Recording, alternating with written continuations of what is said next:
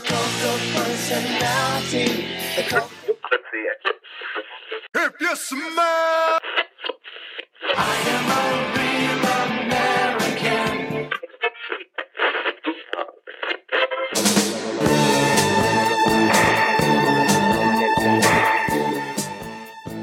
On this episode, join Andy, John, and the Prince of Sport, Alexis Montez, on their journey home from Unsanctioned Pro, Capital City Chaos in Columbus, Ohio. Welcome to the road home from wrestling. Here in my car, I feel safest of all. I can lock on my doors. It's the only way to live in cars.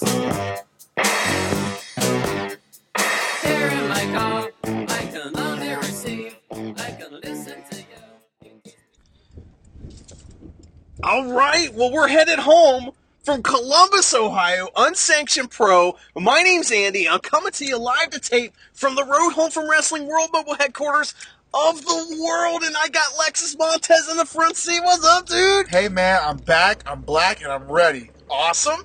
And in the back seat, we got John making his triumphant return to Unsanctioned Pro. What's up, John? Not much. I've been studying the roster to make sure I get every name correct. Yeah, last time you had a little trouble, right? I did. I was also drinking. Well, no drinks tonight, huh? Nope, I went to be prepared. Well, you didn't want to support the local business either, did you? I bought a Pepsi. And fries. And fries. You got the fries again. The fries were good. Well, let's start off on the top. If you guys don't mind, I'm going to go on a quick diatribe about Unsanctioned Pro. So this is the third Unsanctioned Pro show up here in Columbus, Ohio. If you've listened to our episodes before, you've heard me talk about how they have found a niche or whatever you want to call it up here in the Columbus area for super indie hardcore wrestling. Mm-hmm. And boy, I was really worried because the second show was so fucking good. I was wondering how the hell are they going to top it? How the hell are they going to get to that same level? Only one way up. I mean, I don't know about you guys, but to me, it seemed like, I don't know if they topped that second show, but they definitely hit that same level. And this crowd tonight was much hotter than that second show. What do you think, John? You were at both shows. I would agree. I feel like it was at least on par with the last show. But yes, the crowd was much more vocal and into the action this time. It was a tremendous evening, and unfortunately, well, maybe fortunately, I don't know, you're going to hear me gush quite a bit about it because the amount of love that we got tonight was just unbelievable. I had strangers coming up to me and hugging me, asking when the podcast is going to be out and stuff like that. Half the roster was asking me when the podcast would be out, and I just, I work really hard on the show. We all do. Specifically. Yeah, specifically you. Like, we're going to give you some shine. And I remember saying this to you a long time ago. You do a lot for indie wrestling in this area. And that's not blowing smoke up your ass because you're driving. Because you're my buddy. And I appreciate what you do. So you deserve all the credit, man. You work hard on this show. Well, I do. I work really hard, and I sacrifice a lot. And I put tons of money into the show and time and all that kind of stuff. And I don't. It's not that I don't always feel appreciated. I always feel appreciated, pretty much. But tonight, I mean, I can't express how, it makes it worth it. Nights like tonight. You know what I mean? It really does. And, tonight was just unbelievable. So, first of all, just from me to everybody out there, if you walked up to me and said hello tonight, if I said hello to you, thank you. Because you made me feel special, and you made our show feel like something that's important. So, an Unsanctioned Pro wouldn't be what it was tonight without all of the people involved. So, thank you to everybody for an incredible experience. And, I don't know. John, you have any opening thoughts or anything before we get into everything? Not exactly. I mean, coming off of the last show, I was, like you said, my expectations were pretty high. And, yeah, they definitely met them this time. I get a little worried sometimes because I had hyped the show up so much, and I invited so many people and tried to, there was people that came from Rockstar Pro that had never been to this, and they're like, oh, I'll give this place a chance, and they were fucking insanely happy with the way that the show turned out and jumping around and high-fiving everybody. So, I was just so happy that the show lived up to, that, and it was a sellout. You know, the crowd was massive. You know, Alexis Montez, we'll talk about your match here in a minute, but you got a chance to work in front of the crowd. I mean, how did you find the crowd tonight? I'm going to be thoroughly honest, like I am all the time. This was the best crowd I probably have ever worked in front of. Nice. That's... I mean, just to tell you a little bit about the crowd, and we're going to get into lots of different things tonight. We're not going to have a ton of nitty-gritty details about the show as far as, like, this guy did this move and then this guy did that move. You know, there won't be a ton of play-by-play, but, you know, I just want to get into some of these concepts. And, you know, that's one of those things is that, you know, this crowd, like you said, it was, they were given the love. And the type of crowd that we have tonight, like, how would you describe the type of, like, fans that are here? Alexis? Fun, energetic, and just... What age range? Definitely an older, like, crowd from, I would say, anything between 18 to 35. Yes. Yeah. Mm-hmm. So, you know, it was a lot of... There was a few little dudes in there, but, you know, they were supervised, obviously. Mm-hmm. So. But it was younger people as far as, like... You know, it wasn't just a bunch of old people. Yeah, you know, you know. So it was awesome. So let's get into a little bit, John. You know, you're going to lead us through this as far as the matches and stuff like that. So tell us, you know, set it up for us. Tell us a little bit about the place, you know, like what the place looked like and stuff like that, and then we'll talk about you know, the first match. Okay. So this place is a moose lodge, which basically is like you pay to come drink and hang out with your old friends. And for some reason, they want to see wrestling here. And so it's not that huge of a building, but you can still get a decent size. Yeah, you can still get a pretty decent. It's like the UAW hall. Yes. Smaller. Yeah, a little smaller than that, yeah. And so you have the ring that's in the center of the room with the chairs surrounding it. And the thing that's different about here is there's no barricades. Nope. And... if you've never been to a show where there's no barricades, the action can get pretty intense because that means you're the barricade as a human. That means you have to dictate when you're going to move. Yep. Right. Yep. Yeah. So I think that plays a part in the crowd as well because the crowd's, you know, much more focused on the action because they might be a part of the action. That's an outstanding point. And I would agree with you and also add that little tiny element of danger, maybe I'm going to get landed on, maybe they're going to come rolling over my way, adds excitement to the show. You know, it's a safe environment. Don't get me wrong. If you're listening to this and wondering, should I come to the show? Will it be safe? Absolutely, you'll be safe. It's just the thrill of the hunt. Yeah, and you just got to keep your head on a swivel, right? Yeah. You know? What's it? So penitentiary? Ish. But, yes. So, all right, John, well, tell us what the first match was and who was in this match. The opening contest was a first-round Unsanctioned Pro Heavyweight Championship Sudden Death Scramble match. Yes. Now, it was a first-round tournament match, right? Yes. So, basically, they have two different titles that are going on right now. One is the Unsanctioned Pro Hardcore Championship, which coming into this show, Mance Warner was the champion, right? Uh-huh. And they also are going to introduce a heavyweight title. So, there's several matches tonight. Almost all of them are the first-round tournament, and it's really interesting. What do you think, Alexis Montez, about having a multi-man match as a first-round match for a tournament? I think it's a good idea always, especially in like a big show setting like this, because it starts off with a good variety of what you can expect during the night. It's like it's also a way to get more people in a tournament, you know, and to kind of like this. Match was like the wild card, if that makes any sense. So, you know, with the... Let's get to the playoffs. Yeah, NFL playoffs going on. Nope, so. NBA playoffs. Okay, those are also playoffs that happen, but they're not going on right now. Okay, that's what I said. That's what I understand. Anyway, so John, tell us who was in the match. We had six different participants. The first was the Princess Ford, Alexis Montez. Mm-hmm. I got a reaction, didn't expect that. So. Yeah, man. We also had Sage Phillips. Yeah, he had Jack Andrews with Chris Copeland, the Awesome Odyssey, mm-hmm. which only Jack Andrews was in this match. Chris was not. Chris did a little bit. He inserted himself, though. Yeah, he inserted himself, but he was not a participant per se. Gotcha. Then we had Everett Cross, mm-hmm. Bobby Beverly, and Trey Miguel. Yeah. Now, Trey Miguel was a surprise. You know, there was some, you know, this card, and that's something we got to give credit to Derek on. You know, Derek is the owner and proprietor of Unsanctioned Pro. He had a lot of hurdles to jump through on this show because, you know, we had several competitors that were supposed to be, you know, in the show kind of unfortunately not be able to make it for various reasons.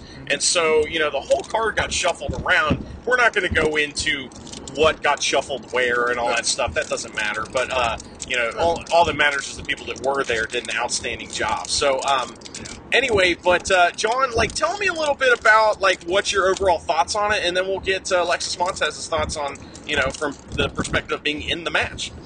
So, scramble matches are always... they're very fun, but they're very hard to keep up with because you have so many competitors doing so many different things, and everybody wants to get their spots in. And so you're constantly trying to, like, keep up with who's where and who's fighting who. But I felt like they did a pretty good job, especially at the start, where they would have just two participants in the ring at one time. Like, the match started out with, you know, three of the good guys, I guess they're good guys, super kicking three other guys, and those three other guys immediately rolled out of the ring and kind of gave the center of the attention to the other three guys. So it kind of narrowed down the field to make it easier to keep up with, which I thought was smart because otherwise there's just so much different stuff going on, it's hard to pay attention to. It's true, it's true. Well, tell us a little bit about your experience being in the match, Alexis Montez, the reactions you got from the crowd, the guys that you got to work with you never worked with before. I've never worked with any of these gentlemen at all in this match. First time wrestling in Columbus, first time. And it's just like John said, to piggyback off of, it is a very interesting, hard to keep up car wreck that happens, and a lot of the stuff is just like dives and like strikes and things like that. Other than that, man, I had a lot of fun. Okay. Well, now you got to work with Trey Miguel, and you never worked with him before. I've never worked with Trey, but it was like a brief interaction. We shared some ring time.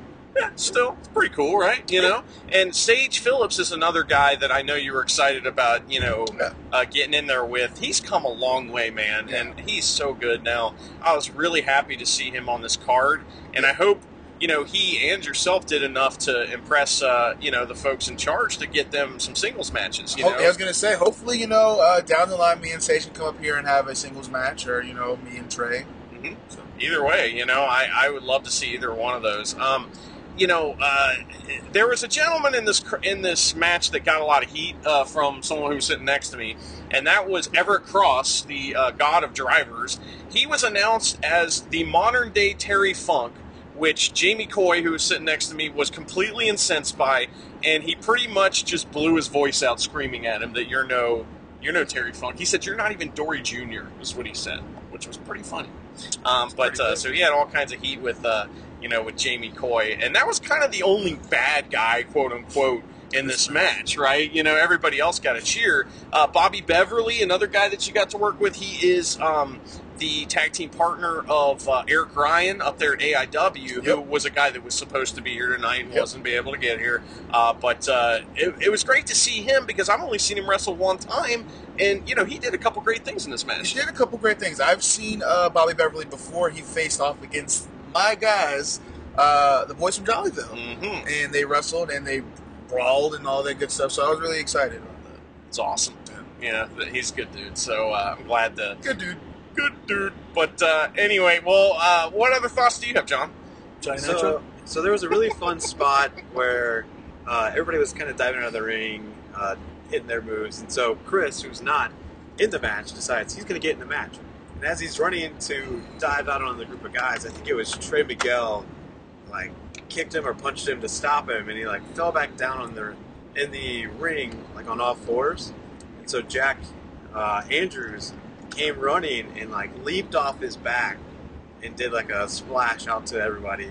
I thought it was a pretty cool spot. It reminded me of there was a WWE pay-per-view back in the day where Edge and Christian tried to do this same move. Edge's back was super sweaty. Yeah, it was. And Christian, like, slipped and then just landed on the top rope and hit, like, face first onto the apron. Yep. I'm glad you guys didn't do that. Yep. You did a much better job than Chris was also wearing a shirt, so that does help, you know.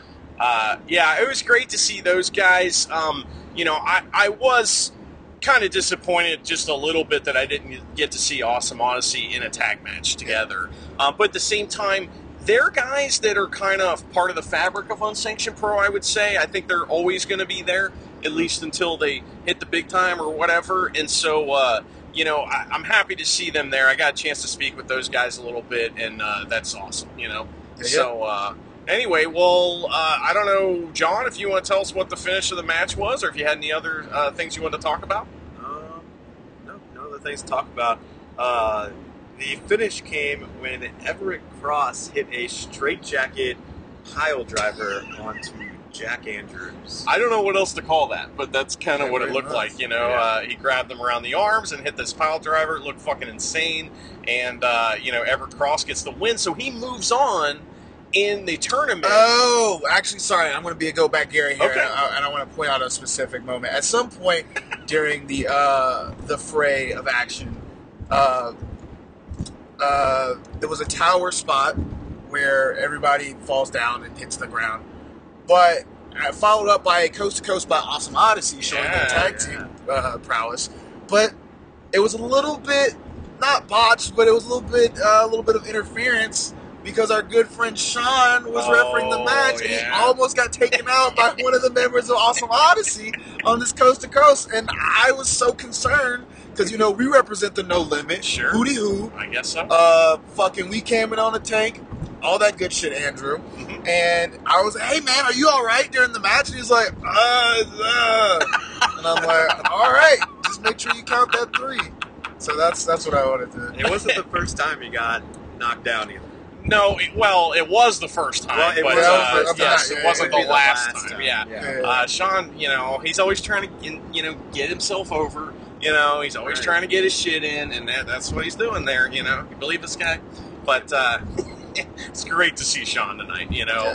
He's a tremendous individual, and man, I will go on and on about all the amazing people that we talked to tonight. It was awesome. But anyway, Everett Cross wins, and we move on to match number 2. What was match number 2, John? The second match was another first round tournament match, and it pitted M.V. Young versus Dominic Garini. Garini, yes. Alexis Montez, tell us about these guys. I don't know anything about the first gentleman, M.V. Young, but I have some past experience with Dominic Garini. Yeah, tell me about him. Well, Dominic is I think it's a brown belt in Brazilian Jiu-Jitsu, or is it purple? I'm sorry, Dominic, if you're listening to this.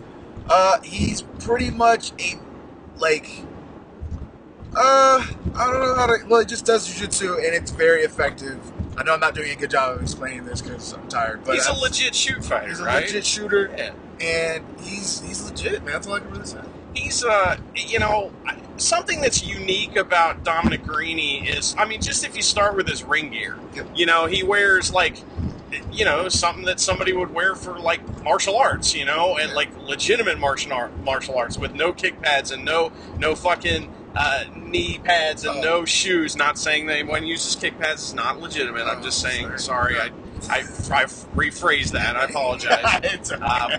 But anyway, he just, you know, he doesn't wear elbow pads. He just goes in there with shorts and a shirt, you know, and no shoes. It's amazing, you know. These guys had a great match, and the crowd. This is when the crowd started to kind of try to get their shit in a little bit, you know what I mean? It's because they were yelling, use your jujitsu, and they really like saying that. Jiu-jitsu was definitely a chant that got over somehow. I don't know, but hey, man. Hey, it was great. Now, M.V. Young looked like he was very young. I think that's what it stands for is me very young. Yeah, me very young. So he was a blonde gentleman, but apparently he has some experience with martial arts as well. I think maybe more of a grappler type dude, but I'm not sure. But these guys had a pretty good match too. You know, they didn't really necessarily do anything super crazy, though, you know, but I don't think they had to, They stayed in their wheelhouse. Yeah, I don't know if I've ever seen Dominic Garini do, crazy-ass shit, you know, he's kind of if he busts out a 450, then... I think the craziest spot I saw him do was once, it was him versus Ethan Page, and Ethan Page came off the top rope, and he caught him in an armbar, you know, and made him tap out. It was awesome. But it was, he like leapt up to catch him though, you know, kind of cool. So anyway, well, what things do you remember from this match, John? There was a lot of spots where these guys were, as you said, or as noted, they were sandbagging each other. Yes. They were just like not helping each other out at all for like suplexes or like. But not in a way that wasn't on purpose. Yeah. This was like sandbag suplex the match, because the idea was that they were putting each other's strength over. They weren't trying to not cooperate with each other. They were just deadlifting each other and hitting Germans over and over again, and it was fucking awesome. Yep. Garini hit a gut-wrench suplex at the beginning that was like... That shook the earth? Oh, well, no, he did it slowly. It took like 10 or 12 seconds. Lift him up, hold him there, lift him up, then bring him down slow, and then slam him, which, I mean, I don't have the strength to do that to a cat. So, you know, I'm just saying that's very impressive.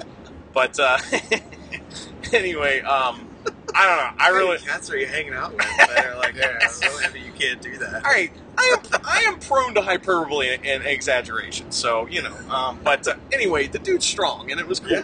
So that was pretty cool. What else? Anything else? There was chops, some very loud chops. Oh yeah, jeez. So I appreciate that. Always good, always good. Yeah, and Dominic kind of uses all of his arm too, which makes a real good thud, you know, which is very painful sounding. And that's what you want. All right, what else happened? Anything else, guys? I don't have. No, okay. It was just a really good match. That was solid, you know. Yeah. I loved it too. But anyway, so tell us who won. The finish came when Dominic hit a snap pile driver for the win. Awesome. Yeah. I love that move. It's Cactus Jack. What's that? Cactus Jack. Cactus. Yeah, that's true. You know, another guy that does that a lot is Jake Chris. He'll do like a snap. Yeah, he does too. That's right. He actually calls it Cactus Jack Driver. No kidding. Huh, outstanding. Thanks for letting me know. I don't know the names of moves a lot of times because I don't really. Because they have so many names that it doesn't really, you know, it doesn't really stick. Like, so one move could be called something else, and somebody don't call it. Like when you said the Goozle, I had no fucking idea what you were talking about, and I was like, and you were like Goozle chokeslam, and I'm like, yo, dog, I've never heard that before in my life. Well, my point was going to say is most of the wrestling that I watch is live. So I don't hear the announcers, you know what I mean? No, just, you know, anyway, you know, I'll watch it anyway. So, what? But, SmackDown's live. Yeah, SmackDown live. Yes, we were, no, independent. Although we did go to SmackDown once, though, didn't we? It wasn't live, so, yeah, it was a taped one, wasn't it? Was it live? I don't know. No, it just wasn't SmackDown live yet. Yeah, fair enough. Anyway. Go ahead, though. Well, that was a tremendous match, and that moves us on to match number 3. John, what was match number 3, and who was in it? Match number 3 was Alex Colon of the Knight Riders versus Marcus Crane. Yeah. Okay, this is a match that got switched up as well. I do got beef with Alex Colon, though, man. I am so bummed. He usually comes out to Burning Heart, and it's just fucking just hard. I've been watching Alex Colon wrestle for several years, and so, like, seeing him come out to Burning Heart, it makes my heart burn, and I love it, you know. But tonight he came out to some rap song or something, or like a metal song. It was like a Tupac song. Was it? Sure. Yeah, it was Tupac. I don't like it. I want the Burning Heart song, so I know. Well, I'm not saying anything against Tupac. Easy, you said easy. You said some rap song. Okay, well, anyway, I all right. So anyway, if you guys have never listened to our show, I am an idiot. So let's just get that across, and that way we can move forward. I'm an idiot. That's not your gimmick. I have terrible taste in music. I don't know shit about video games. So anyway, Chad French is the idiot. You're still an idiot. No, he's not anymore. He's really? Midwest territory. So Chad's an idiot's gone now. So anyway, so I can be an idiot now. I mean, yeah, it's okay. But me and Chad French, by the way, we are the independent indie heartthrobs. So, but that's a whole other thing altogether. Anyway, point is that so he came out to Tupac, and then who was the other competitor in the match there, John? Marcus Crane. That's right. Now Marcus Crane comes out to this like the most metal song that ever metal to metal, right? I mean, it's like... Was this the one that started out with, like, the piano? Harpsichord. Yeah. Harpsichord, yeah. And then, like, real fast harpsichord, and then, like... You know, something like that. But these guys are both deathmatch wrestlers, right? So... These guys beat the fucking shit out of each other, and this was kind of the first match of the night where we had some intense violence, you know? Some real intense violence. John, tell me a little bit about your experience watching this one, what'd you think, and if you remember any of the spots. I feel like they went straight to the outside, basically. A little bit. There might have been a couple, like, punches and kicks in the ring, and then immediately, like, let's go outside and let's just go into the crowd. They kind of started with the hockey fight a little bit, you know? No, they kind of, well, not to cut you, it was pretty much like, hey, whose dick's bigger is going to hit harder, pretty much. So, that's a big one. Well, what'd you think? Tell me about it. I think Alex Colon is an OG, and he went out there and just did what he does best, you know? How many ridiculous apron spots were there in this match? A few. There was a bunch, you know? And as we know, it's the hardest part of the ring. So, but you know what else is the real hardest part of the ring is the floor. That's the real hardest part of the ring. And these guys were utilizing the floor quite a bit and chairs and whatnot, you know? We had a couple chair spots and, you know, just a lot of stuff like that. I am often very surprised and just confused by the flexibility of wrestlers. In this match, there was a Tiger Driver on the floor by Alex Colon onto Marcus Crane, and we could not see because it happened on the far side of the ring to us, but it looked as if Marcus Crane went straight down on his dome, and he got up and he was fine. It just blows my mind how flexible these guys are, yourself included, Alexis, where you can take a bump like that and just be fine. It's crazy. It is. I don't understand it. But that was kind of the... From my recollection, the most devastating spot of this match. I could be wrong, though, because there was a lot of wrestling that we watched tonight. So, but what else you guys got?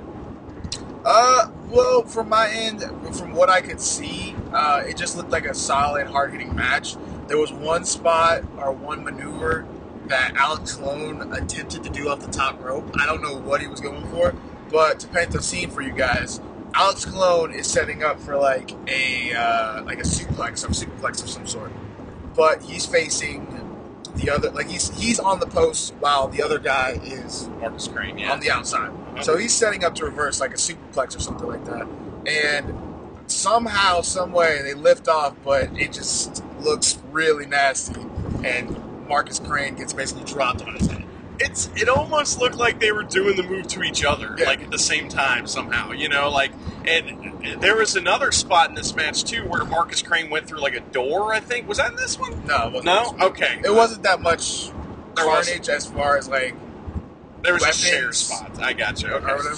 Okay. Well then, never mind. But anyway, well, what else you guys got to say about this one? I love both these guys. They're awesome. I've had very little experiencing Marcus Crane, but what I've seen is that he's awesome, you know, and he's a guy that's been around a long time, and Neil Cutter loves him, so if Neil Cutter loves you, I probably love you too.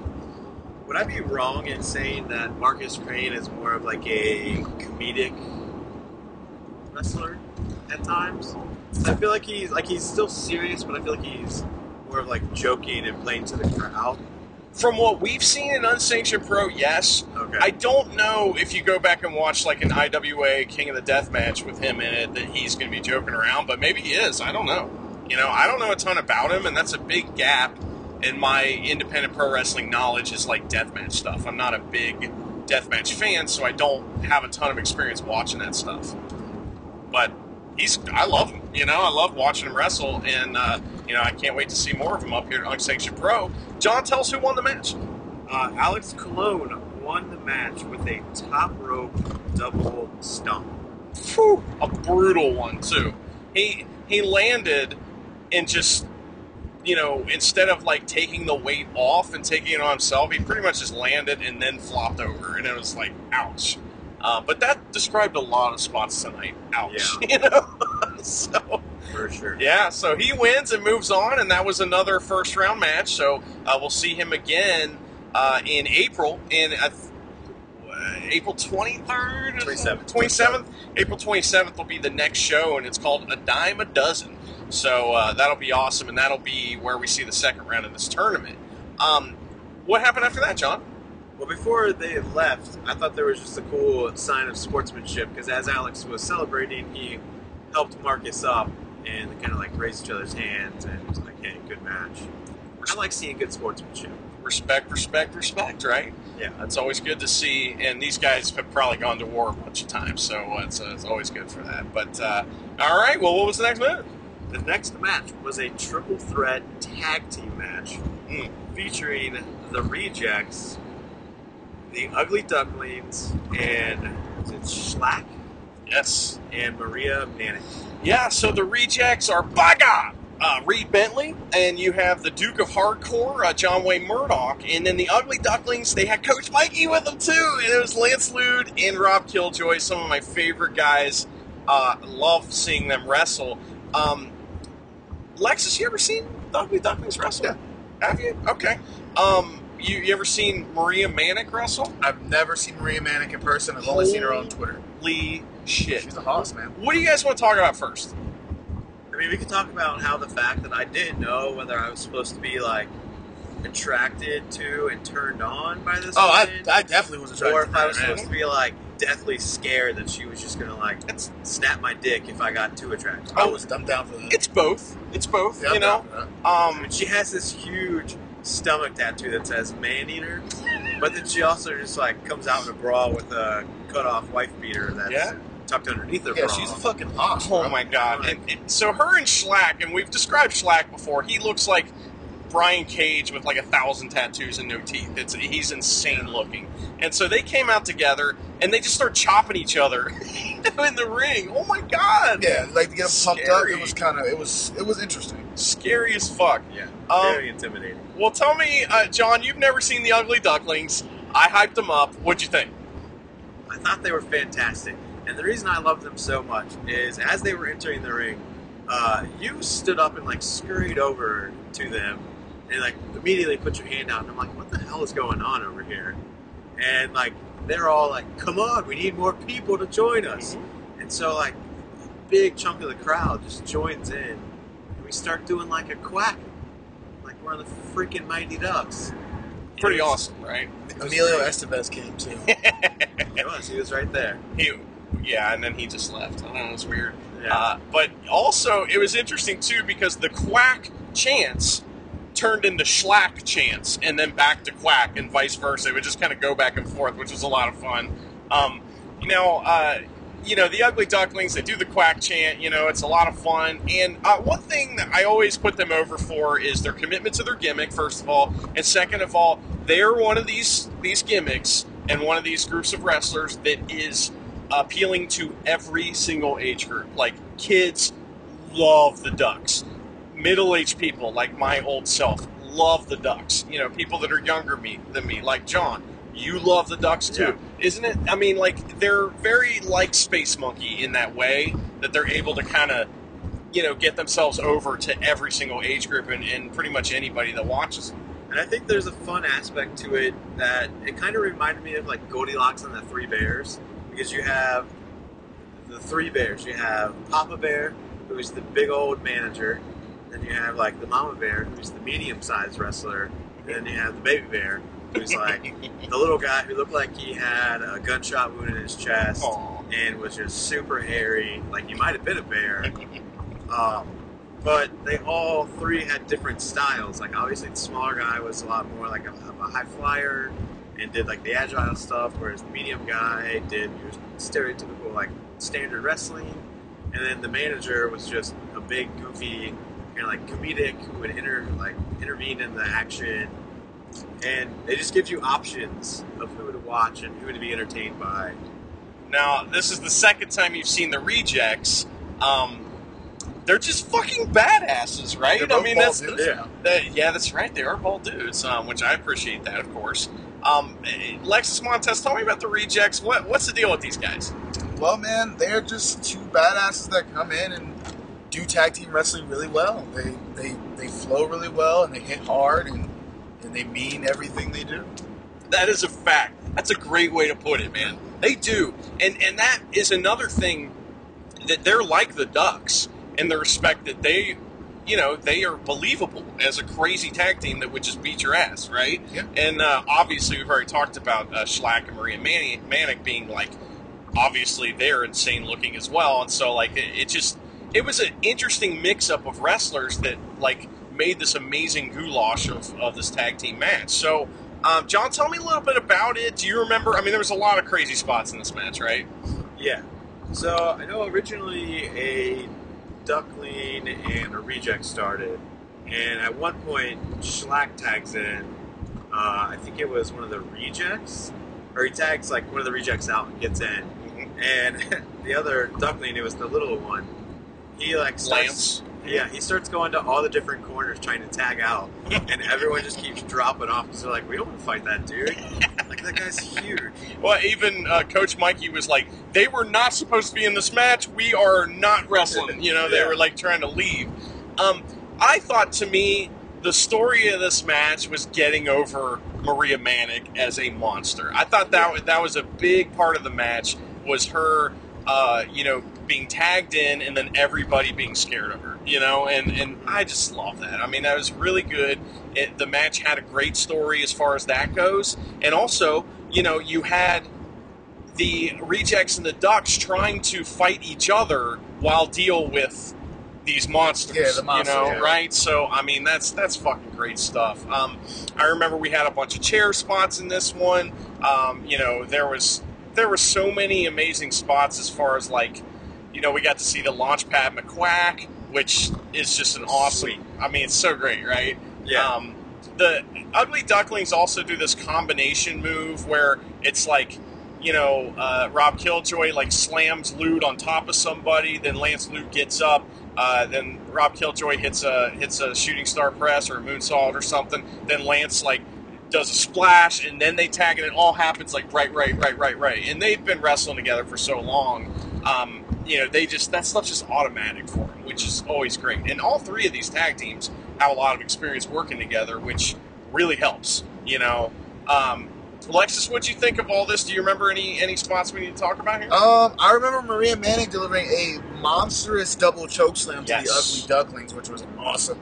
They did a really good job with her, just making her seem like the indestructible force monster character that can't be stopped. And that showed really well in this match. Other than that, man, I feel like Maria Manic stole the performance. It was, you know, that was kind of, seems like that's how the match was designed, and how that particular spot built up, because to me that was the spot of the match as well. You know, Coach Mikey, somebody pulled out from under the ring a bag, right? And Coach Mikey was like, don't do that, that's dangerous. What you got in there is dangerous. And it was John Wayne Murdoch's like, what the fuck is this? And he pours out all over the ring rubber duckies, right? And which is just hilarious. And so Rob Kiljoy and Lance Lude were trying to perform a move on Maria Manic, I think, to dump her into the Ducks. I think they hit it. They hit like a... Oh, yeah. A double suplex. She no-sold it. That's what it was. She just immediately stood up and was like, what the fuck? These are Ducks. And she double choke-slammed them both, and it was the biggest pop of this match for sure. Yeah, because then they sold the Ducks like being like really dangerous. Yeah, like it was like thumbtacks or Legos. It's amazing. You know, I thought for a second it was going to be Legos, and I was like, wait a second. The Ducks are in this match. I know what's going on here. So, wow. Tremendous work by all three teams. I fucking love this match.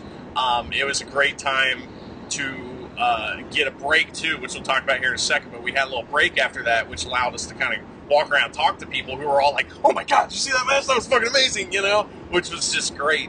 Just to kind of build the hype of the evening, you know, to a fever pitch. Are we ready for a break? No, we didn't get the results of this. Oh, yeah, tell me who won. I'm sorry. The Rejects won with a Judd Nelson driver. That's right, the Judd Nelson driver, which is a combination powerbomb and top rope Canadian destroyer. Yeah, it's brutal, man. That's a scary combination. And I believe they hit that on Rob Kiljoy, so... you know, poor guy. That move is insane. Gosh. So what we're going to do is that we're going to talk a little bit about, I just want to mention a couple of things that happened during intermission, which we call that single intermission. And so tonight during CRMR, we talked to a few fans, and one fan mentioned something to me that I have to mention just because it's so fucking great.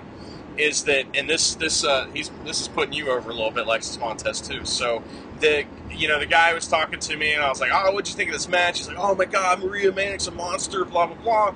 Kind of saying some of the things that we had just talked about, and then he said, I loved how this one was, like the crowd was more into this one than the one before and the one before that. And it was like they were building to something more. And I'm like, well, that's how a fucking show's supposed to work. You know what I mean? So you did an awesome job in the opener to crack that thing open, right? Jerk Alexis Montez. Make car for life, brother. And then the second match built that up even more. And then we had that, the tag match and everything else just kind of make a giant crescendo for the evening. So, that's what you want your pro wrestling show to be. You want it to be a crescendo where you do have your ups and downs a little bit within the show, but overall, the whole thing is rising action, right? They did a great job of that. That's good. John, you got any comments before we take just a quick break here? We forgot to mention that after the tag match... Oh, yeah, we got a promo, right? Reed Binley got on the microphone and he said, I promise I'm not going to cuss this time, to the owner, because he's been getting heat for that. The owner of the Moose Lodge. Yeah. So he cuts a promo and says, hey, if there's going to be a tag team division here, we deserve to be on top of it. And whenever tag titles get introduced here, we deserve them. Because we're top dogs here, basically. We've been here from the beginning. Top guys. We'll continue to be here. Not those top guys, though. So I thought it was a good promo, kind of establishing that I'm pretty sure there'll be a tag division championship here soon, and they're kind of laying the groundwork for it. That brings up a point, and that is that one of the things that's really smart about Unsanctioned Pro is that they are doing things in a slow fashion. They're not trying to rush anything.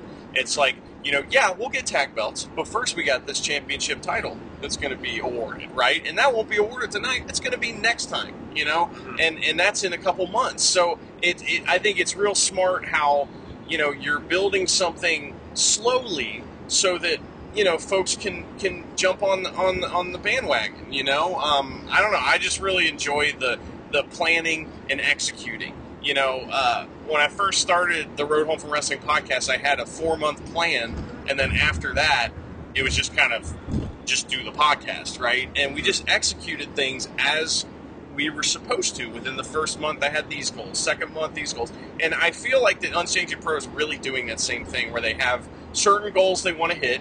One of the big goals they want to do was sell that fucking building out, which they did tonight on their third show. That says a lot, man. So I'm really happy for him for that.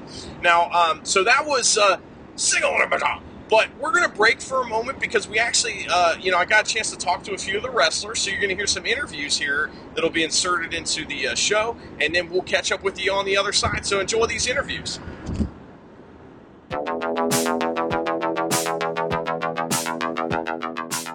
Our podcast is brought to you by whatamaneuver.net. That's where you can go to get all your official Road Home from Wrestling merchandise. So now, when you hear us say, hey, so-and-so, get your own shit, you know where to go to get your own shit. Whatamaneuver.net.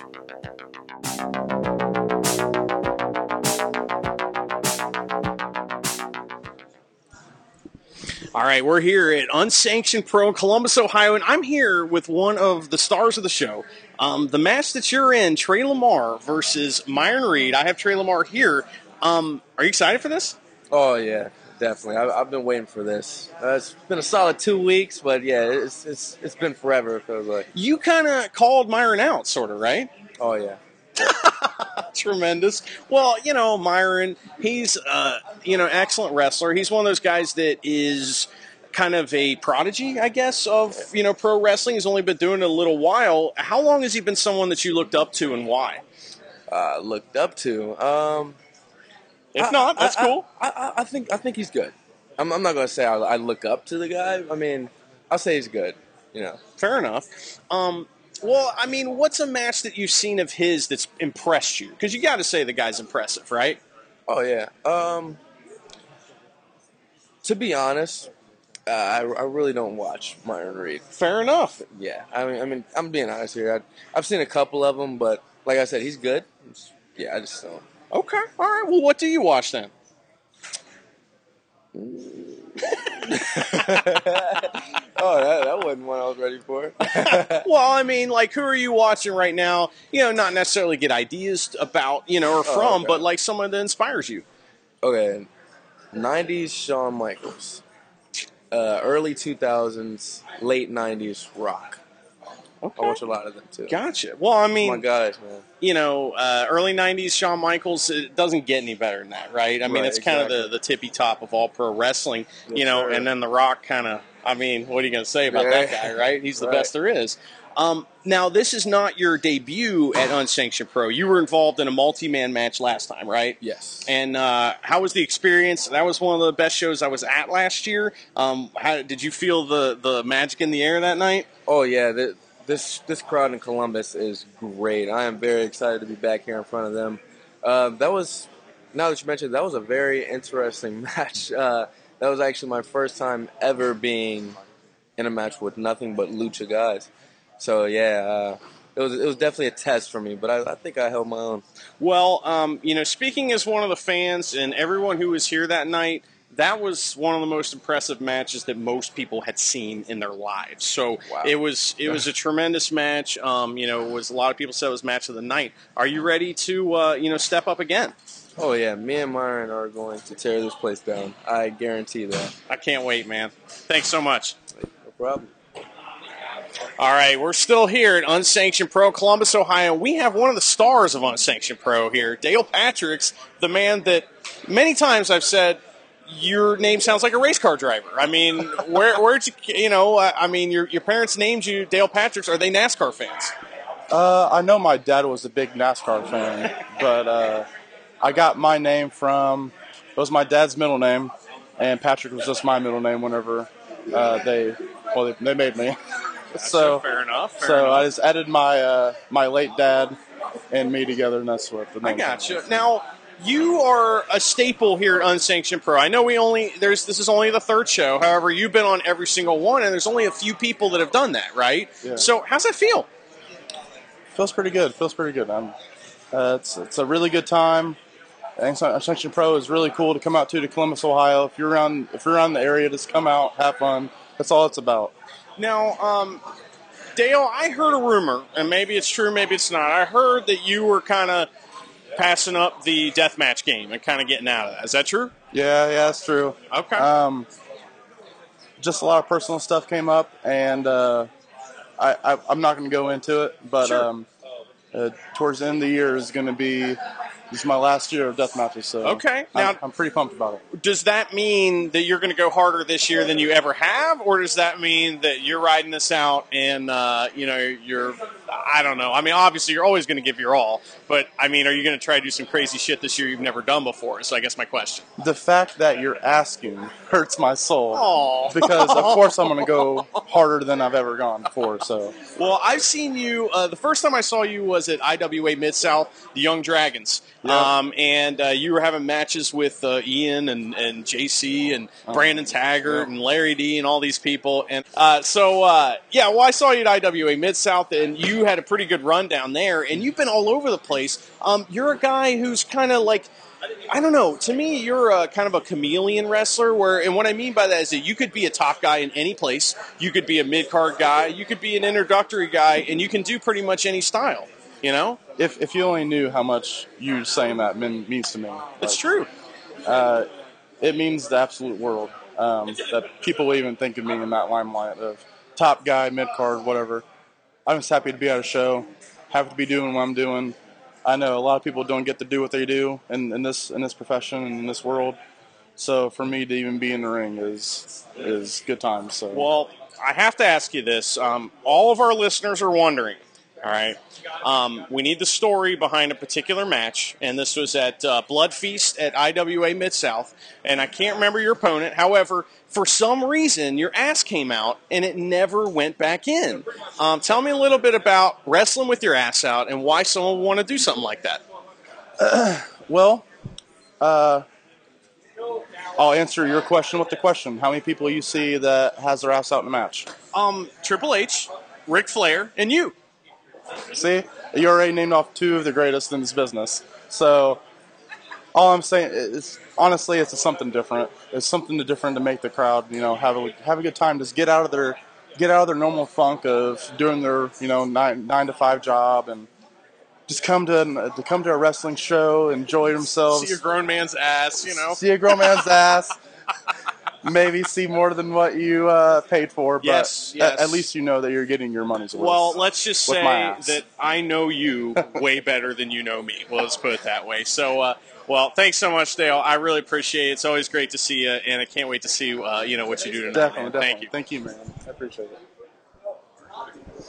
All right, well, we're still here at Unsanctioned Pro in Columbus, Ohio, and I have one of the folks here that is in the main event tonight. You're going after this Unsanctioned Pro Hardcore Championship, and I have a very important question to you, but let's talk about who you are first. This is Cody Rice. Absolutely. How you doing, man? Husky hurt. I'm doing real good.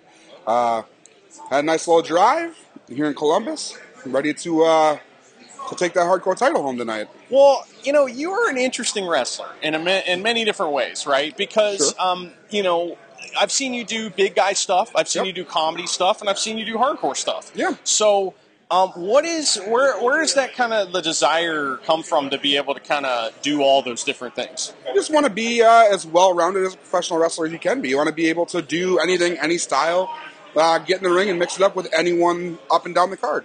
So. Well, you know, my question to you that's very important, all right, it's a very serious question here, is that you got these yahoos in the main event, right? You got this Casanova Valentine guy, some of these other guys. I mean, who cares who they are? How, you know, no matter how tough they are and how, like, heavy duty they think they can take, you know, moves and stuff like that, how are they going to deal with your sexiness? See, that's a really good question. You know, Casanova Valentine specifically, he thinks he's ready, you know, the hipster heartthrob. He thinks he's a heartthrob as well. We can just toss that right out the window. He's not a heartthrob. Everyone knows that. It's true. The husky heartthrob, the hardcore heartthrob. I'm the real one, the real heartthrob. And so tonight, I don't think any of the three can deal with it. So I'm going to take home that hardcore title. Outstanding. Well, did you bring the oil? I mean, are you going to get greased up tonight? Are we getting the bow tie? I mean, what are we getting? You know? I'm going to keep that one under wraps. I don't want to. If anyone's listening, I don't want to give any of my opponents a competitive advantage. So they could be sneaking up behind you. Exactly. You know, we are near the ring, and they could be under the ring. I mean, you absolutely. Never know. I've seen it all, you know. Plus, I mean, that Casanova Valentine guy, you never know where he's going to pop up. Exactly. Right? I mean, what are a couple goals that you have? I know that, you know, wrestling's something you take very seriously, regardless of, you know, the comedy and stuff that goes on. For sure. I mean, what's some of the goals that you want? Like, some of the serious things that you want to accomplish this year? I definitely want to travel more. You know, I moved to the Chicago area about 6 months ago. Made it a little easier to get out, you know, to Ohio here. Get down to Indiana a little bit more. I want to hit up the East Coast this year for sure. That's a big goal of mine. Just kind of, you know, expand the reach of the Husky Hardcore Heartthrob. Outstanding. Well, thanks so much, man. It's great to finally talk to you. Absolutely. Thank you so much. All right. Well, we're back. I really hope you enjoyed those interviews. Those were a lot of fun to do. It's always great to talk to some of the boys and get their opinions on some stuff. We did have a gentleman interrupt two of the interviews, so I don't know. I haven't decided yet whether that's gonna stay in or not. So we'll see. If you heard those, great. If you didn't, then forget about it. But anyway, so that was after intermission. John, what happened next after intermission? We had an Unsanctioned Pro Hardcore Championship match pitting Matthew Justice versus Mance Warner. Whew. Okay, well, John, the floor is yours. Tell us about Mance Warner. So I'm just going to go out and say that Mance Warner is becoming one of my new top favorite indie wrestlers. He's just so fun to watch, particularly because of his crowd interaction. Like, so this is my second time seeing him, and each time during his entrance, which is extremely long, he uses his entire theme song to his advantage. Yeah, I was wondering, like, what was going on, and, like, I've never seen Mance Warner wrestle before.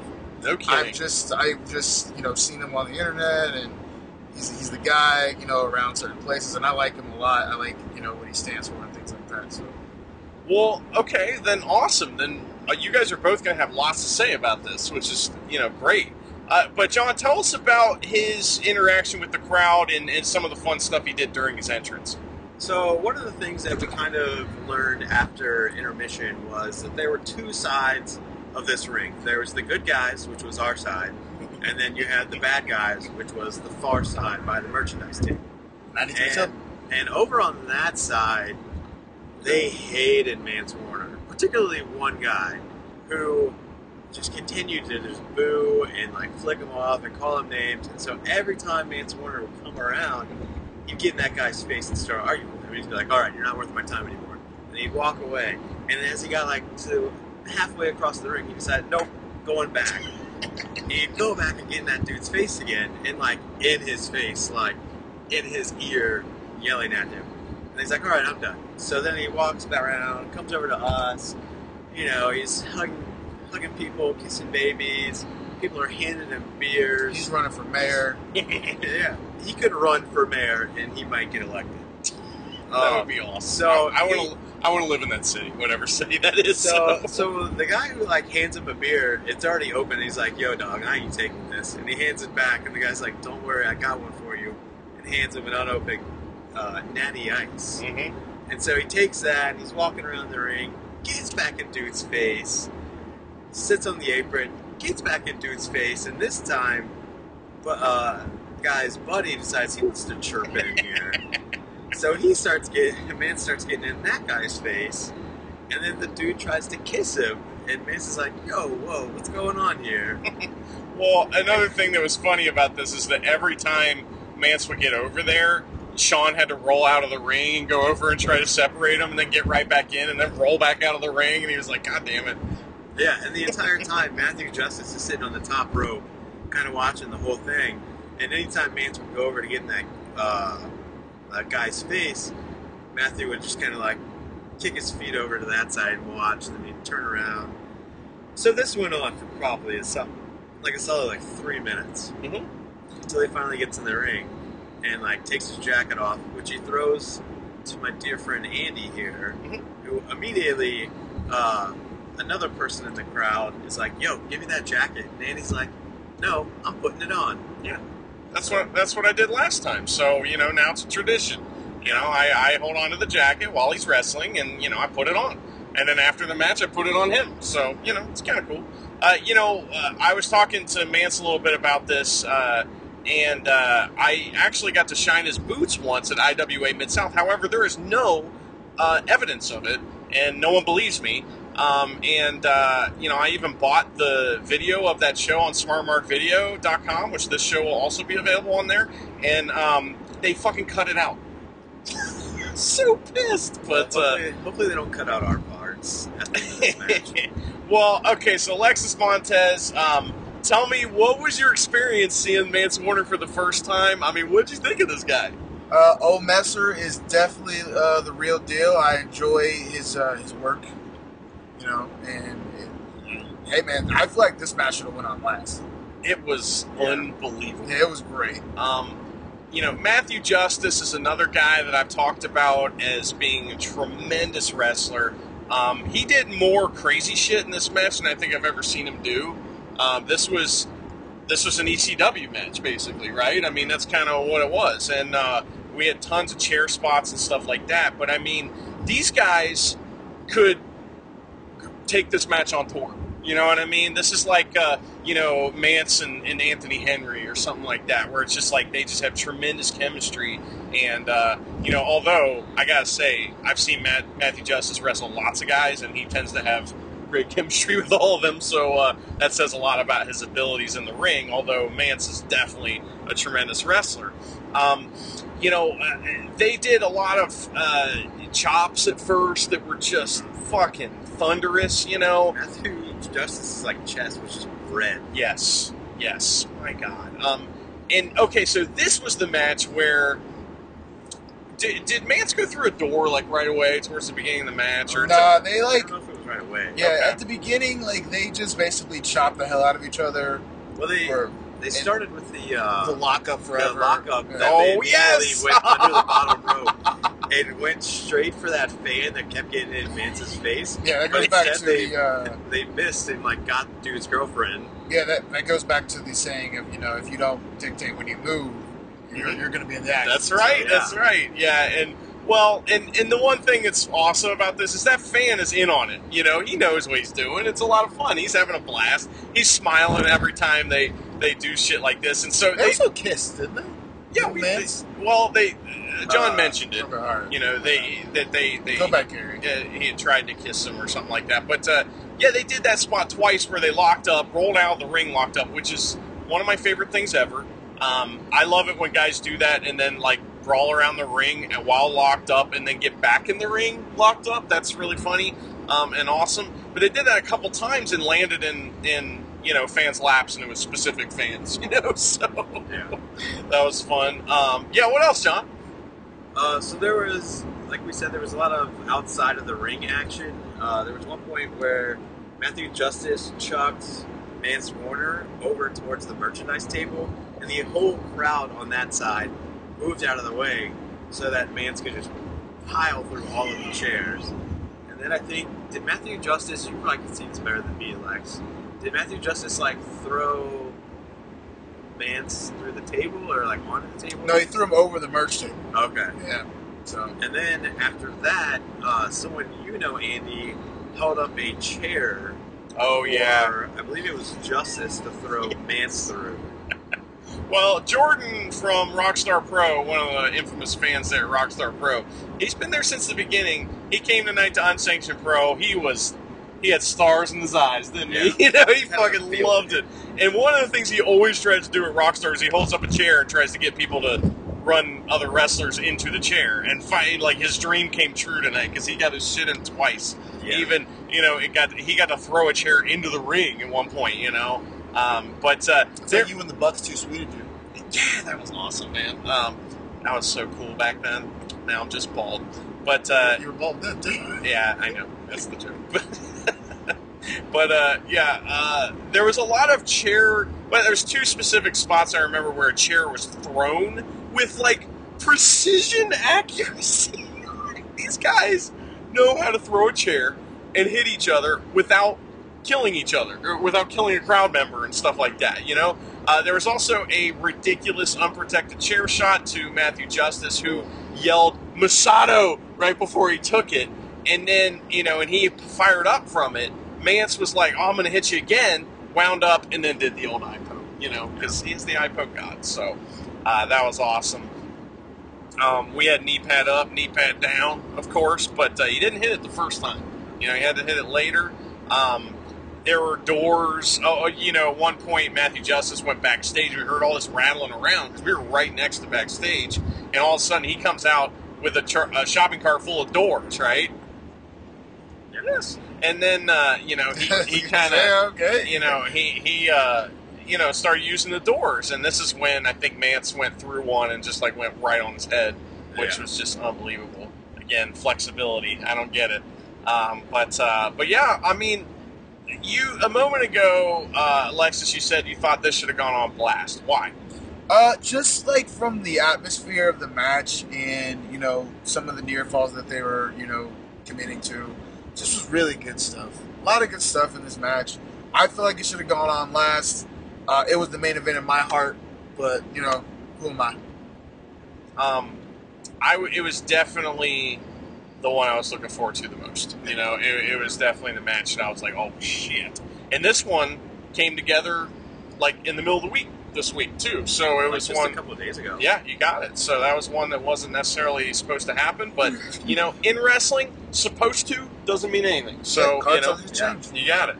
And this, you know, it changed for not necessarily the better. I don't know. We don't know what the other show would have been like, but this one was fucking awesome. So... yeah. Well, John, do you have any other things you want to talk about as far as the action in the match?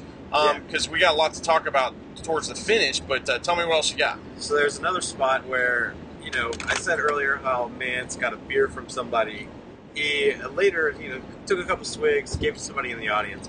Well, at one point, Matthew Justice makes his way over to that fan who had the beer, and he snatches it from their hand. And he winds up and just clocks Mance with it, and beer goes everywhere. And we're like, oh, sweet, we're out of the line of fire of that. We don't have to worry about it. He's going the other way. And nope, Matthew Justice's like, I'm going to do it again.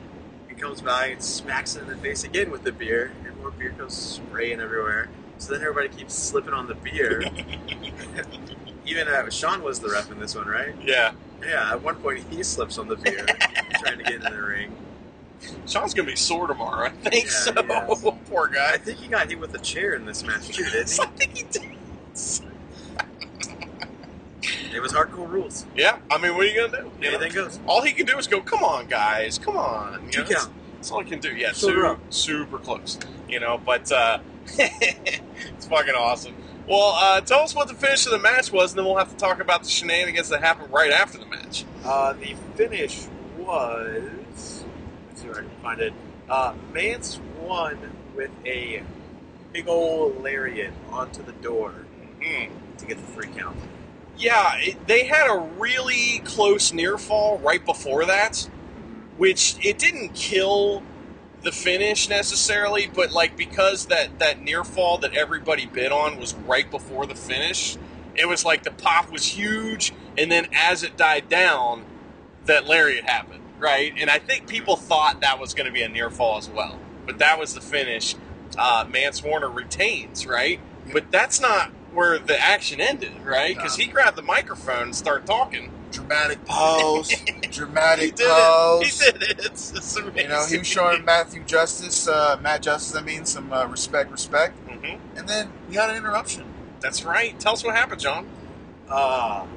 Let's see. Dale Patrick immediately runs in. And they announced that he is invoking the 24-hour rule for the Hardcore Championship. And he starts beating up on Mance. Matthew Justice comes back in to try and stop him. I believe he had a chair, right? He was going to hit him. Yes. He tried to... Either that or he gave Mance a chair so that Mance was armed. And then he went to kick... Dale Patricks bailed, and so he ended up kicking the chair that Mance was holding, which went right into Mance's head, you know? Yeah. Which, by the way, we saw the evidence of that after the show. So Mance had a little goose egg on his head there. Yep. But not the first one, won't be the last, you know? But then what happened, John? Dale Patrick hit a pile driver on the door, and it was good for a 1-2-3 and a new Unsanctioned Pro Hardcore Champion. Yeah. Now, I had assumed that this was the first of many title changes tonight. However, they didn't go crazy with that, which I appreciate that, you know.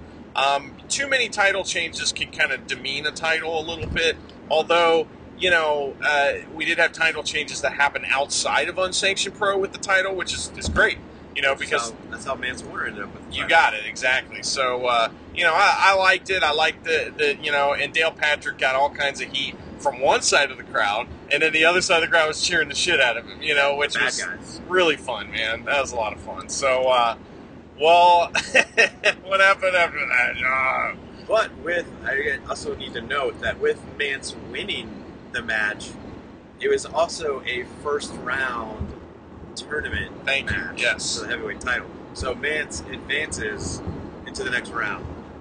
That's true.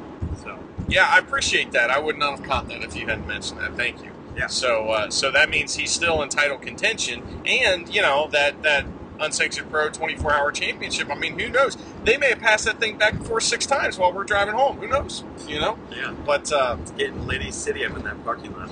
whoa, John.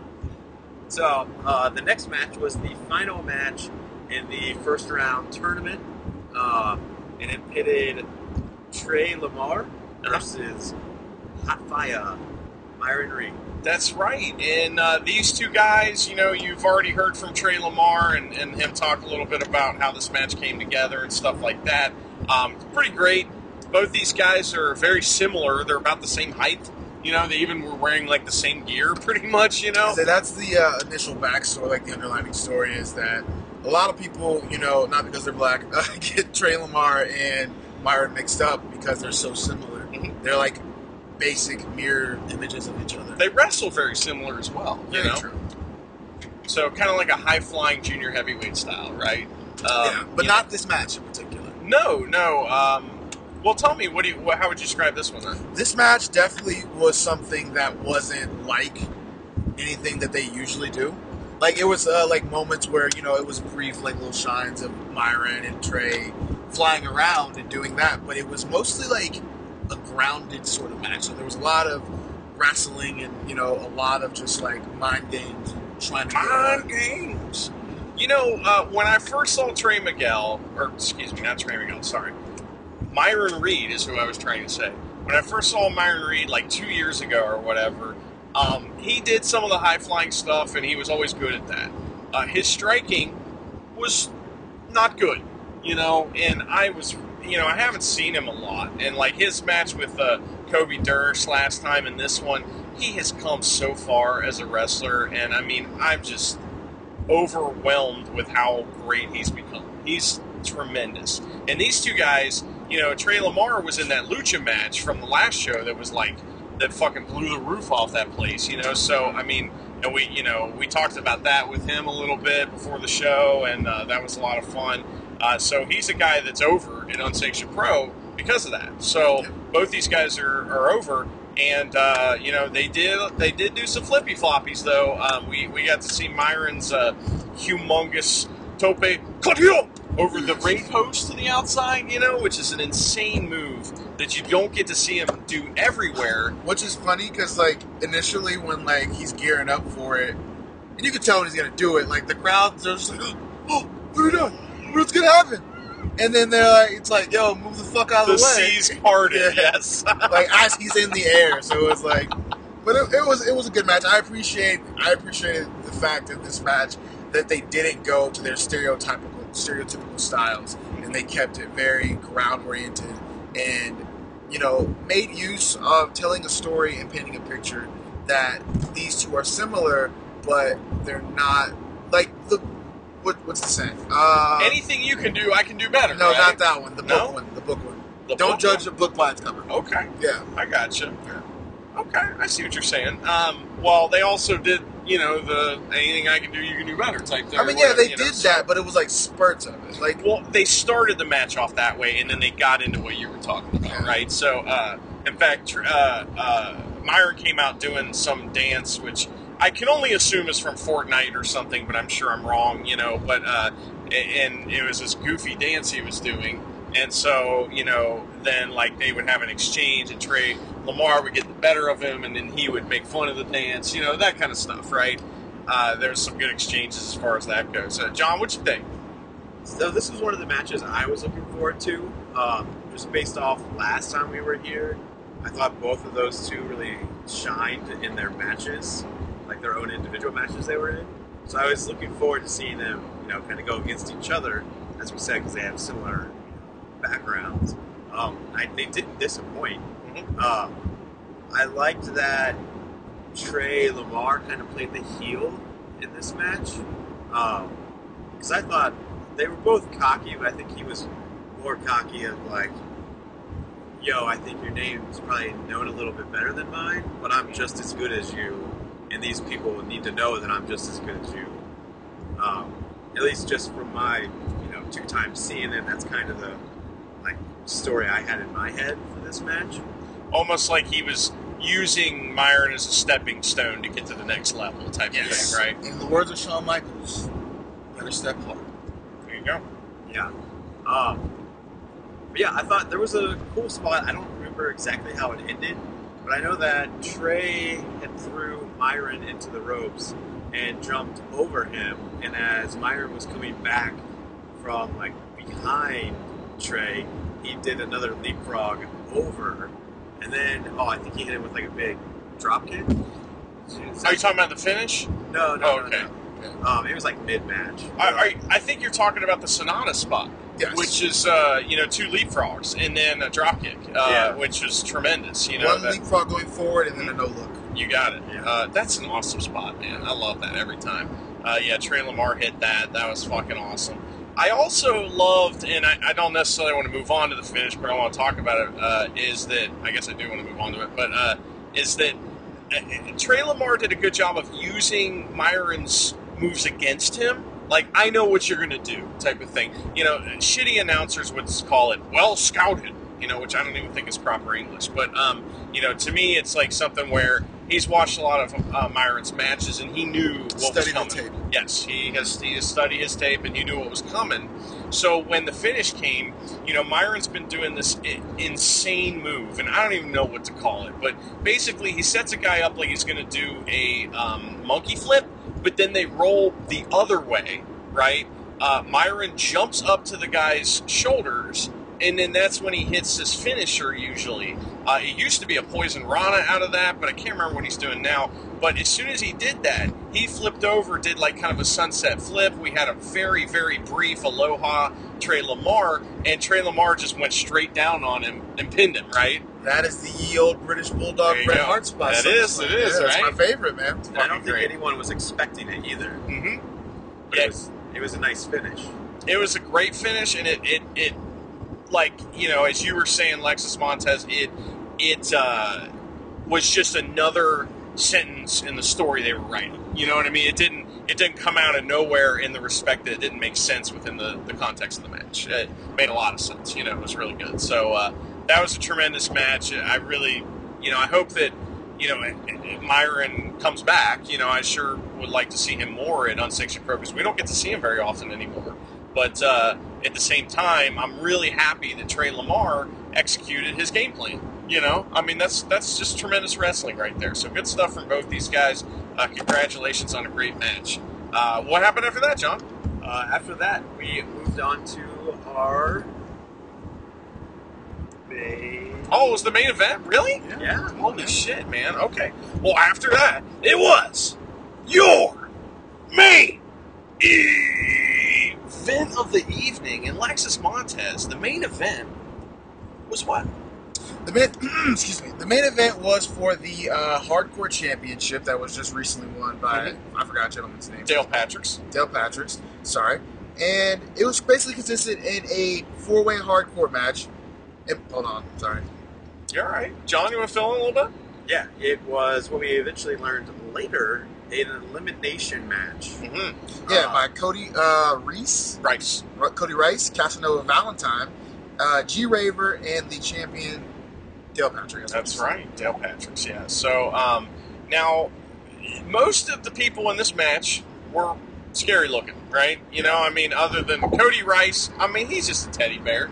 You know, I got a boner as soon as he came out. It's just what happens. He's a husky heartthrob. It's involuntary, you know? I mean, don't judge me. So, and, you know, like you said, and we had a built-in storyline in this match, which was the hipster heartthrob, Casanova Valentine, you know, versus Cody Rice, the husky heartthrob. So that was a built-in story. Now, John, you've never seen G-Raver before, right?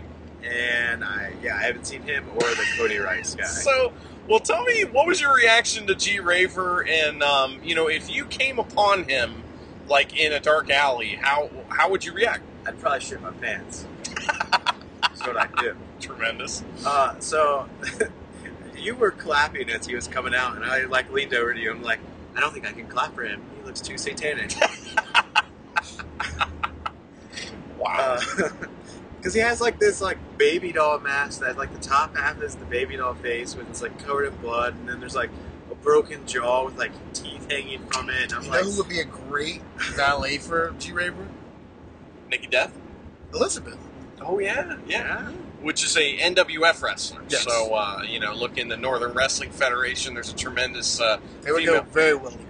Yeah, there's a tremendous female wrestler down there named Elizabeth, and she's doing a good job. So, you know, she's got that same kind of look. They're both from a horror movie, right? Yeah. I mean, like a scary one, you know? Up, like Texas Chainsaw Massacre. Not that one, John. Not that one. Well, G-Raver could easily be from that. Oh, he's like in Sinister. Have you ever seen that? That's a good one. In what movie? Sinister? Yeah, I've seen Sinister. He could be in Sinister. Either way, they're real spooky looking, and I would not want to cross them. It's true. But meanwhile, on the opposite end of the spectrum, you had Cody Rice, who had a whopper on the back of his trunks. Well, you know, whopper's a trademarked thing. It was actually a cheeseburger, which they were selling at the concession stand. They sold out. Yeah, I know. Sorry, buddy. I didn't get one. I know you only got fries. Yeah, but well, yeah, and then you know, obviously Casanova Valentine, he's like he looks like a bouncer at a club. That's what he looks like, you know. He's also a scary dude, but in the way that, like, if you saw him at a bar and he was eyeing you, you may just leave. You might just be like, "Nah, this bar's not for me. I'm out of here." Yeah. And he followed you. And then Dale Patricks is, you know, pro wrestling's jackass. Now, you had an interesting theory about Dale Patricks. Tell me about this, John. So, again, this is with the unsanctioned guys, I'm not super familiar with a lot of them, so this is my second time seeing him. Last time, he was dressed as the Sandman. This time, it looked like he was dressed like Kevin Owens. And so my thought was, is his gimmick stealing other wrestlers' attire? Like, is that his thing? Some wrestlers steal moves. I steal their attire. Yeah. And the other thing I noticed about Dale Patricks is he has white boy rhythm. And by that, I mean he has no rhythm. Oh. He was trying to dance to a song, and he just could not stay on beat. Wow. I felt bad. Don't need rhythm to be pro wrestling's jackass. So, you know, I have rhythm. Oh, you do? I do. Okay. Yeah, catch me outside. I don't know what that means, but anyway, yeah, I was born with a pretty good sense of rhythm, and then I developed it to even better one. So, you know, sounds like me and Andy are gonna have a dance off after this show. Look at that. You know, so, all right, well, let's talk about the match a little bit. It was a hardcore match, as you said, for the hardcore title, and there was hardcore spots galore. John, tell me a little bit about some of the hardcore spots and the things you remember from it, and, you know, that's kind of where we're at, right? So, before the match started, the security set up doors in every corner. So there was a whole sale on doors at Lowe's, and so the doors came in immediately. I think this is the spot you're thinking of, because I want to say G-Raver took it. Yes. Yeah, yes. G-Raver immediately went through a door and on his dome, you know. Yeah. And these doors are not fire rated, so if they are, they're fire rated for 30 seconds. So just let you know, these immediately catch flames. No, they didn't catch on fire tonight. Just saying, you know. Which, by the way, I miss fire in wrestling. You know, you can see it. You used to see it every once in a while. Now you only can see it ever. But stupid fire marshals and their stupid rules. But yeah, they, you know, G-Raver, another guy that's very flexible and took some crazy moves. There was an entire section of this match that happened on the apron, which was just insane, you know, which ended with Casanova Valentine, like, bleeding from the back of his head, I think. Yeah, we're not really sure. Cause I don't know how he was bleeding. We couldn't tell, you know, it was really hard to tell. But there was certainly some red fluid. Just don't know how he got it. It was a red, like WCW or whatever they used to call it. Oh my God! And they put the red on him. One spot that I guess there's two spots. I think Dale Patrick did both of them. I think it was Casanova Valentine. He hit him with a pedigree on the apron. Okay. I think he said something like, "What did he say before he hit that?" I can't remember, man. It was like, "Say hello to Paul" or something like that. There was so much that went on tonight. That's why I love you guys. You're helping me because I don't remember this shit.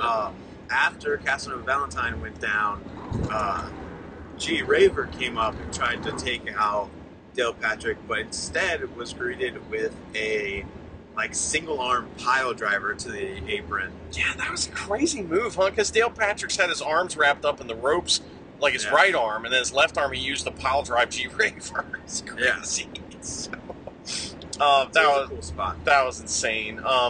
You know, there was a bunch of dives, too. Obviously, the one that would be the kind of most crazy is when Cody Rice finally got his dive in. It built up, too. You know, it took him a while. He tried it a few times. Like, I think the first time he tried it, he got super kicked by Dale Patricks. Mm-hmm. And then I think he tried it again later, but he finally got it on everybody, and that was just...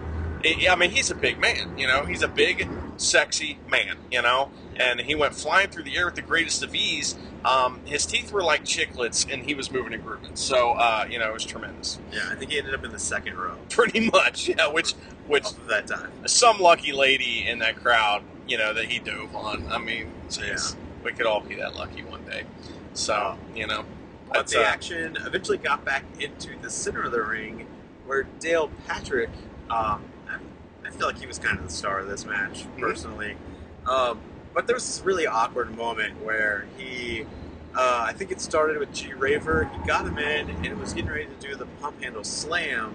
And he said, "This one's for you, Road Dog."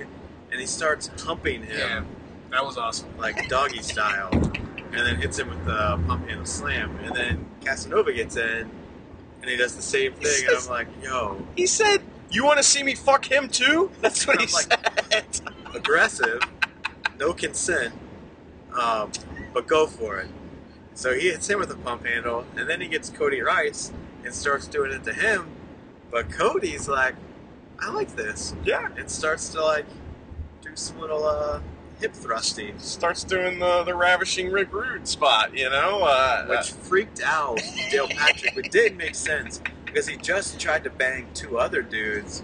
And now when one's, like, being a live suspect, like, live specimen, he's like, "Nope, I'm out. I only do the unwilling." Well, plus, that's hilarious. Plus, I mean, I saw Dale Patricks wrestle an entire, like, 18, 20-minute match with his ass out once. So, I mean, like, you know, you would think he'd be a little more comfortable with stuff like this. But especially if he's the one that, you know, he initiated all this, you know. But, I don't know, Cody Rice, once again, so sexy of a man. You know, he just makes people uncomfortable, and I understand. It was really difficult to talk to him. My eyes kept drifting while I was talking to him, you know, during the interview, and I apologize to Cody Rice for that. That, you know, it's disrespectful of me, but, you know, again, give me a break, you know. So anyway, well, so this was this an elimination? This was elimination as well. Which so, we didn't know. We just thought it was like a one fall. Right. So one fall. When I believe Dale Patrick, or no, Casanova Valentine, I think, eliminated Cody Rice. First, I'm drunk again. Well, I've been drunk, bro. I didn't write down, or I didn't. Eliminated, we just sort of wrote order. Yeah, I just took down the order of the elimination, so I didn't put, like, who eliminated who. But, yeah, Cody Rice was the first one eliminated. You know, crowd's pissed about that, you know? Yeah. Bummed. But, yeah, then who was the next one eliminated, John? The next one was G-Raver was eliminated. But before he was eliminated, he reached into his little, I don't know, like, apron and pulled out some object, which I didn't know what it was, and proceeded to just punch it into Casanova Valentine's forehead. And next thing we know, like, Valentine, turns around and there's all these, like, needles just bouncing around off his forehead. Tattoo needles. Yeah, they did the Masada spot with tattoo needles, you know? That's awesome.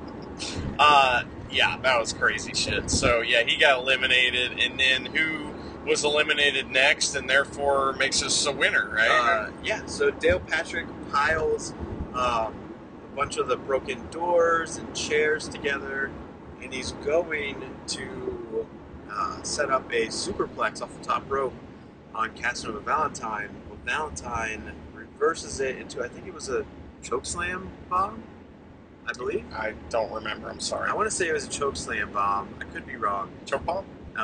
Yeah. So he hits it with a choke bomb and gets the 1, 2, 3, and is the new Unsanctioned Pro Hardcore Champion. I believe he's the first two-time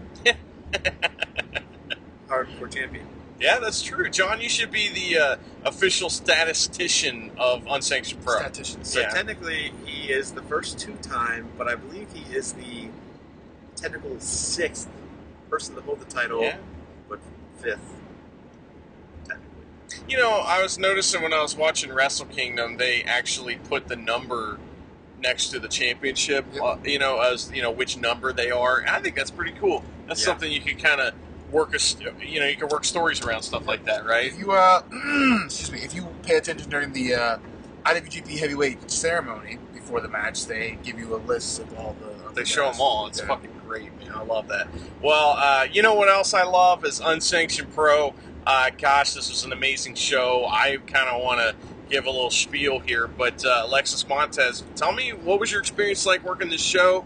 What's it like to be a part of a cool indie, man? Hey, man, I'm going to sound redundant as hell, but it was fun as hell, and I enjoyed it, man. I want to come back at the next show if you guys are willing to have me.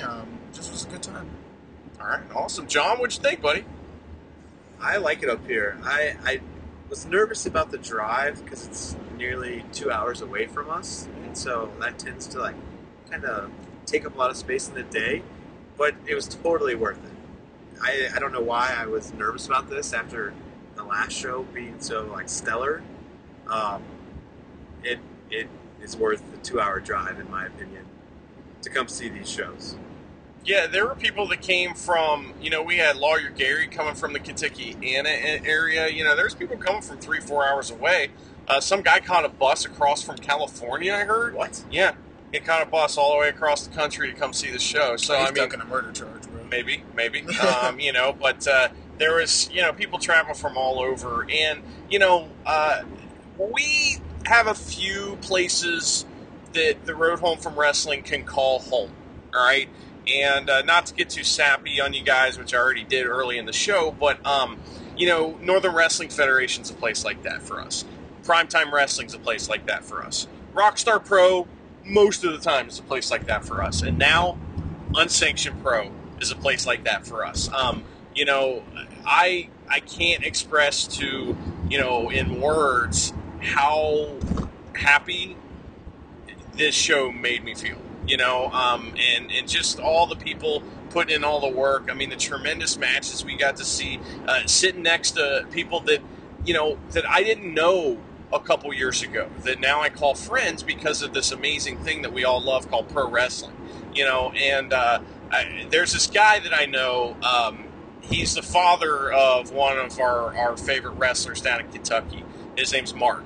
And that's not a joke. That's really his name. But he said something to me once that sounds simple, but I find it to be very profound, especially after an experience like this. He said, you know, when pro wrestling's done right, there's nothing like it. You know, and I got to agree with him. Tonight, Unsanctioned Pro did it right, and there's nothing like that. And there's nothing that can compare to that feeling. There's nothing that you can do that, you know, it is going to give you that same feeling. I don't know how else to put it. It's tremendous, and I got to thank, again, everybody involved. Derek, thank you so much for having us up, you know, allowing us to be a part, just a little tiny part of this thing, you know, called Unsanctioned Pro. And I can't wait for a dime a dozen, which will be, you know, on April 27th. And, you know, we'll be promoting the shit out of that show as well because I want everybody to come to these shows because, I mean, you're missing out if you didn't make it, and you should be kicking yourself if you didn't come. So, anyway, well, Alexis Montez, where can we find you on the old tweeters and the inner tubes and all that? Hey, man, you can find me on the... Whoa. Actually, before we actually sign off and do our handles and shit and whatnot, if you were paying attention to my feed of social media, whether it's Twitter or Instagram, you got to know something real important, guys. 2019 is going to be a big year for your boy. You know why? I know why. Because I got a fucking picture with Christina. I don't love that. Well, her name is Gucci Chanel, right? Uh-huh.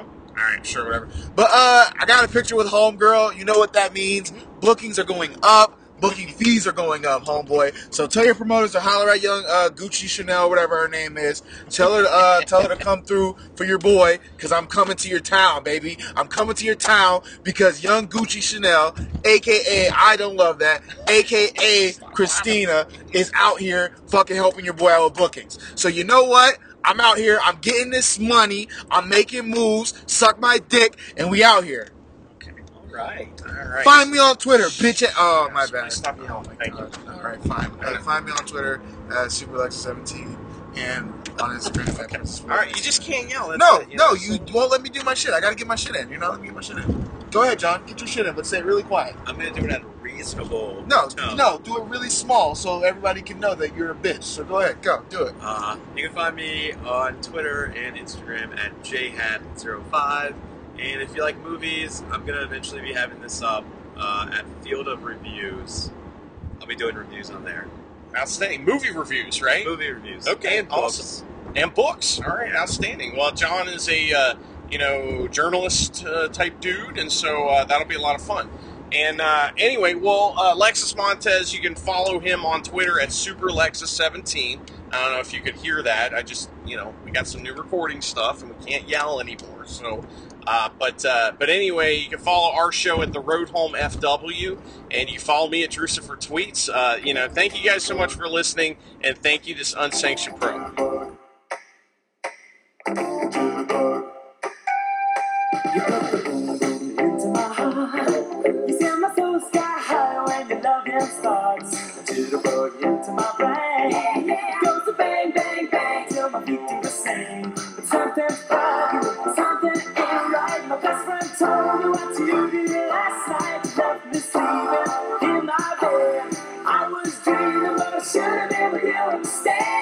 Wake me